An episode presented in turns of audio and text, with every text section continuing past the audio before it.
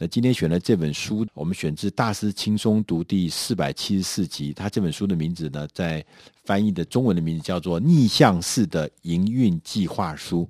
逆向不就不是顺向的意思？它的副标题是从结果反推，带领公司达成终极的目标。这本书的作者是一个很有名的人，他叫做大卫·雷文斯基。呃，大卫·雷文斯基这先生，他是专门帮他开的公司呢，他是专门帮人家做这个营运计划书、募集资金跟新创事业的开发。到目前为止，他们这公司呢，已经协助了两千五百多个客户呢，订定营运的计划，同时呢，呃，也募集或者说是新创。他自己也是一个创业家。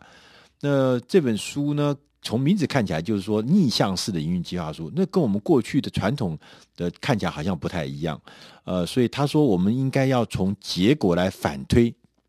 来达到带领公司呢达到终极的目标。那所以说他这个这个整个的营运计划的呃做的方法呢是倒过来的，先把计划，先把计划中的结果先把它找出来，那从结果再来反推我要做什么事情。我要怎么做？我有什么步骤？这样子呢，就可以达成大大的达成你的目标的达成的可能性。呃，在这个书里面呢，他说，呃，他分成几个阶段来谈这个事情啊。他说，呃，如果要做一个这个策略性的营运计划书，可能有几个阶段任务要完成。他说，第一个阶段呢，也是最重要阶段，就是你第一个，他因为是逆向式嘛，所以说第一个阶段就是要先把你的终极目标具体的说清楚。要说清楚这个目标到底是什么，你的愿景是什么，最终目标是什么？而且你要把这个最终的目标拆解成年度的目标、每一季的目标，甚至每个月的目标。你要从客户的角度来看愿景，你要从企业自己的角度来看愿景，那你就会很清楚知道我要做什么事情。第二个阶段呢，你要必须知道要如何找出实现这个目标、实现这个愿景的最佳机会在哪里。那以自己的当在实现这样子的呃最佳机会呢，当然你要先要了解你自己的优势是什么，你从你的优势里面那判断你的机会在哪里，然后接着你就可以进行一些关键的转折。第三个阶段呢，他说必须要定定按部就班的行动纲领，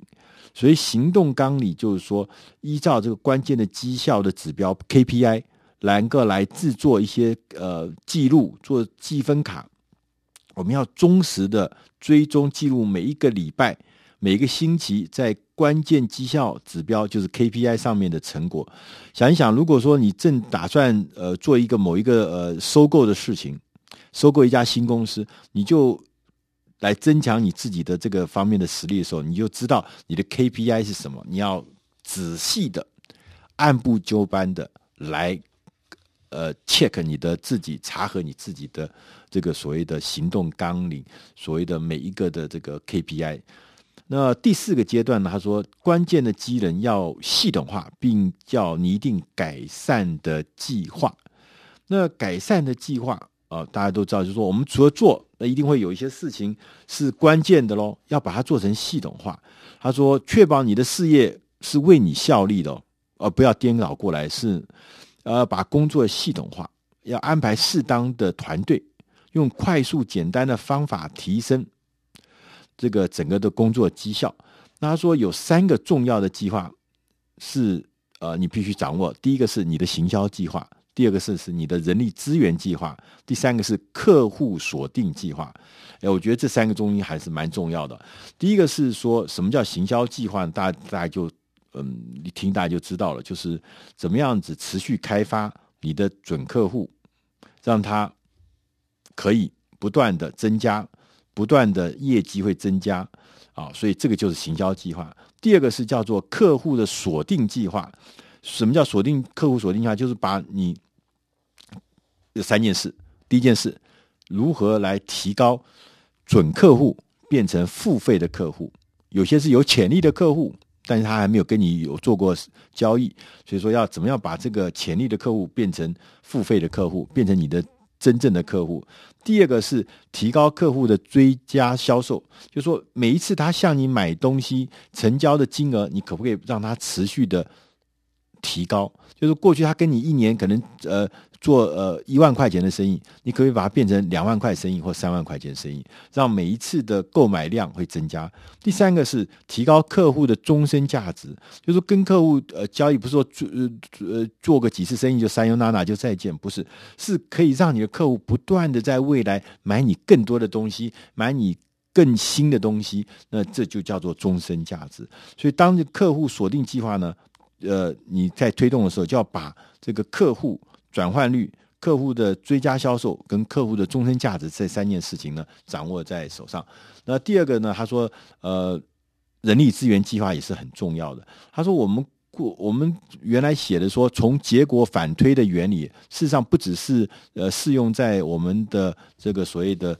呃，营运计划书里面，其实，在组织图里面，组织结构图也可以用这方法。就是我们先把结果倒过来，然后再来说我们要什么人，我们要什么样的组织架构，我们要什么样的组织架构来执行这样子的结果，执行这样的目标，执行这样的愿景。所以，当你这样画出来以后，你会画出一个新的、跟以前不一样的，叫做终极目标组织结构图。当你在这个组织图上面，你就很容易知道说，我还缺什么人，我还需要补什么人。那他。在这边特别提醒一下说，在做人力资源计划的时候，你要聘用的人有一个共同的、最重要的共同的特质，就是他一定要认可你的愿景。你只聘用认可你愿景的人，他不认同你愿景的人，哪怕是武功再高强，你也不要用他，因为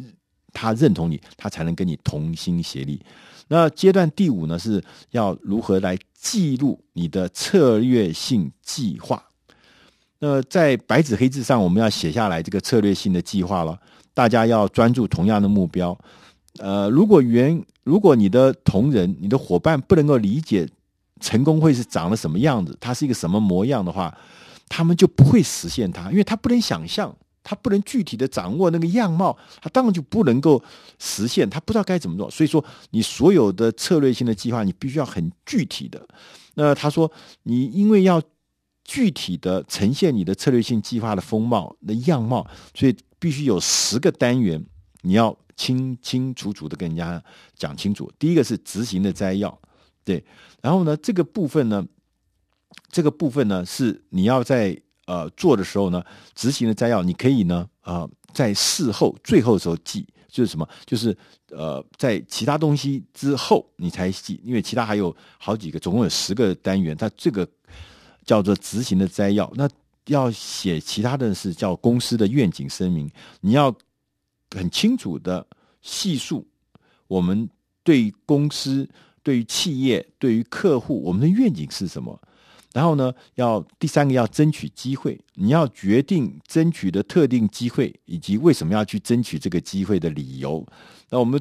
当我们在经营事业的时候，就有很多很多的机会。那为什么哪些机会是你要的，哪些机会是你不要的？要跟人家讲清楚，为什么要，为什么不要。第四个呢，是要定定你的里程碑跟你的目标，要定定长达五年的愿景跟目标，还有每一年的目标，跟每一季的目标，跟每未来一年每一个月的业绩目标。所以这个大家都耳熟能详。那第五个呢，他说要。做这个财务指标和关键绩效指标，尤其是财务这件事情呢，是非常非常重要。不能只有拼命的在做生产、在做创新、在做销售，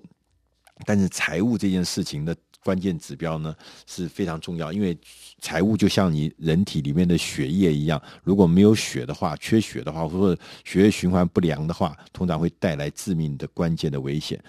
那第六个呢，是要呃清楚的呃。完备你的企业的资产的记录，你要知道你到底有什么资产，你未来呃发展的这个资产的计划是什么？你要买什么东西？要投资什么东西？要很清楚。第七个呢是系统化的计划，就是未来你一年以内你要做哪些系统化的计划，比如电脑系统啦，或者什么生产系统的东西，你也要很清楚的知道。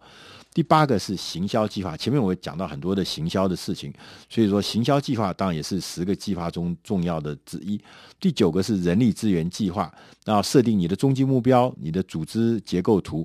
然后第十个是财务的预测，那争取我们这些新的业务、新的机会、新的客户对你的财务报表会造成什么样的影响？当做完这些事情的话，你的策略性的计划基本上就已经轮廓非常非常的清楚了。最后呢，他说你每个月呢要召开会议，要根据你所前面所做的计划的表现，然后来做调整。啊，下一个季或下一个月的目标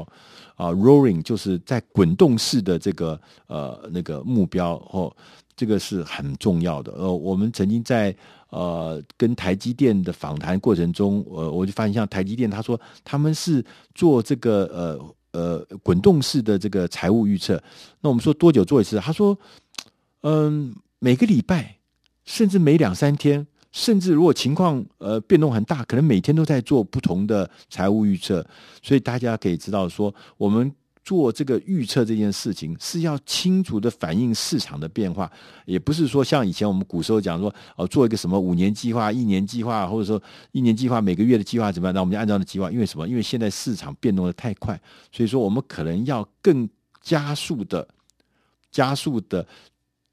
特别的。呃，注重在所谓的务实这件事情，就是以前我们呢，因为市场变动没这么快，所以说我们的计划在年初做的计划，到年尾的时候好像还可以用，但是现在这个社会好像已经完全不是这样。就你现在在年初的时候做的计划，你说到年底的时候还会按照你的计划前进吗？其实是很难的。所以真正的我们看起来就是说，你怎么样子能够让你的计划能够更贴近，能够更贴近时事。那他在这边又讲了几件事情。第一件事情就是，呃，奉行八十二十原理；第二个是多做有用的事情；然后第三个是建制奈米系统，把公司的系统分成一小块、一小块、一小块，然后这样子是比较容易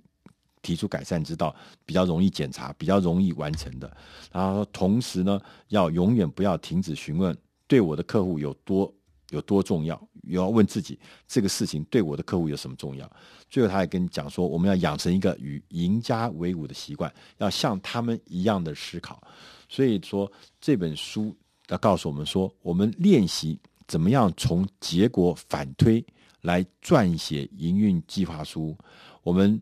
未来你要到哪里去？